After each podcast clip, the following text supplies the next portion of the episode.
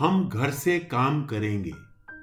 रोटी, कपड़ा और मकान अब घर से काम करके ही बनाया जाएगा। फैक्ट्रियां घरों में ही लगेंगी और हथेली पर केवल सरसों ही नहीं, चावल, सब्जी और गेहूं भी उगाई जाएगी। रोटी की चिंता अब किसे? बस फोन करके कंप्यूटर से ही रोटी का इंतजाम करने को कहा जाएगा। बिल्डिंगें बनेंगी कंप्यूटर पर, सड़कें बनेगी नक्शों पर और फिर रोबोट चलाए जाएंगे। वक्त दूर नहीं जब इंसान के हाथों में बस 2 ही अंगुलियां होंगी कंप्यूटर के बटन दबाने को। खाने की चिंता नहीं होगी किसी को, 2 कैप्सूल खाकर ही पेट भरा जाएगा।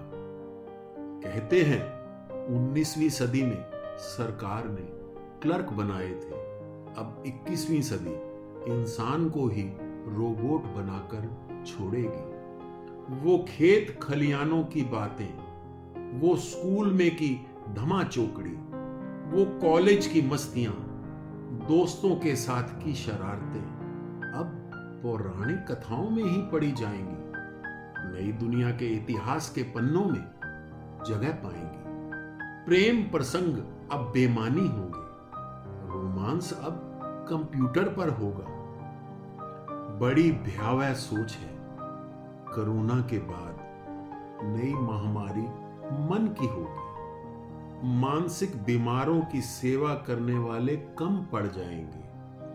अभी वक्त रहते सोच के घोड़ों को लगाम दो और अपनी दुनिया में लौट आओ। माटी के पुतले हैं हम, माटी में ही खेलेंगे, माटी से आए हैं, माटी में ही मिल जाएंगे।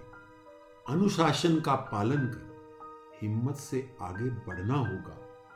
कामगारों का जोश बढ़ाना है तो घर से बाहर आना होगा।